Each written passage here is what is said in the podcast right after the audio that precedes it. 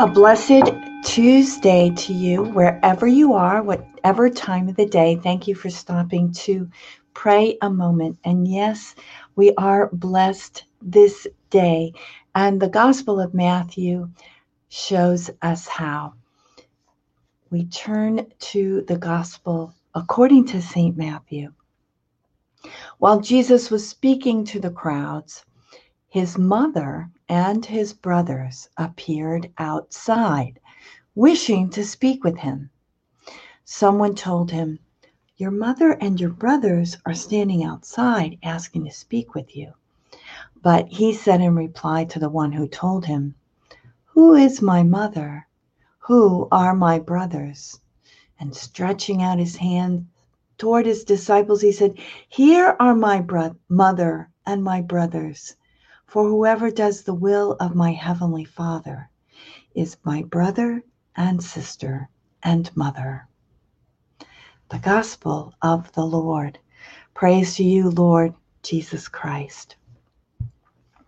So we see that Mary, Jesus' mother, and his brothers, his brethren, his relations, not, not the children of Mary because Mary had no other children, uh, but his cousins or uncles. Uh, that that term could have meant a lot of different things in um, the Hebrew language because they didn't really have a word for cousins.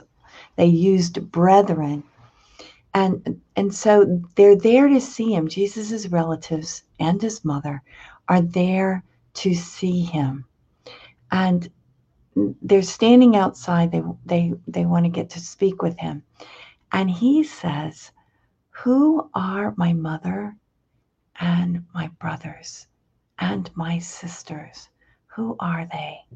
Ah those who do the will of god. And i love this part of the scripture where he says he stretched out his hands toward his disciples.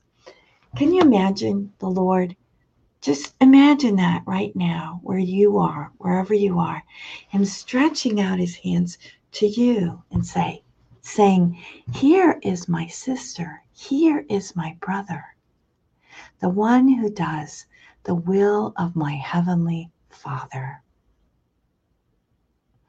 I was listening to something from Bishop Barron last night, and he was talking about the the different um, functions in the church, the different charisms, gifts, and the, the real pillars. And he, he talking about the Petrine, which is authority, the gift of leadership.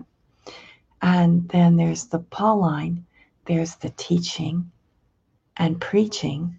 And then there's the Johannine, which is prayer and liturgy. But he said, what um, the great theologian von Balthasar always pointed to was what undergirded those was the Marian response, was that feminine yes that Mary gave of her whole being to God, which was to say yes to the Heavenly Father, which we celebrate in the Gospels today.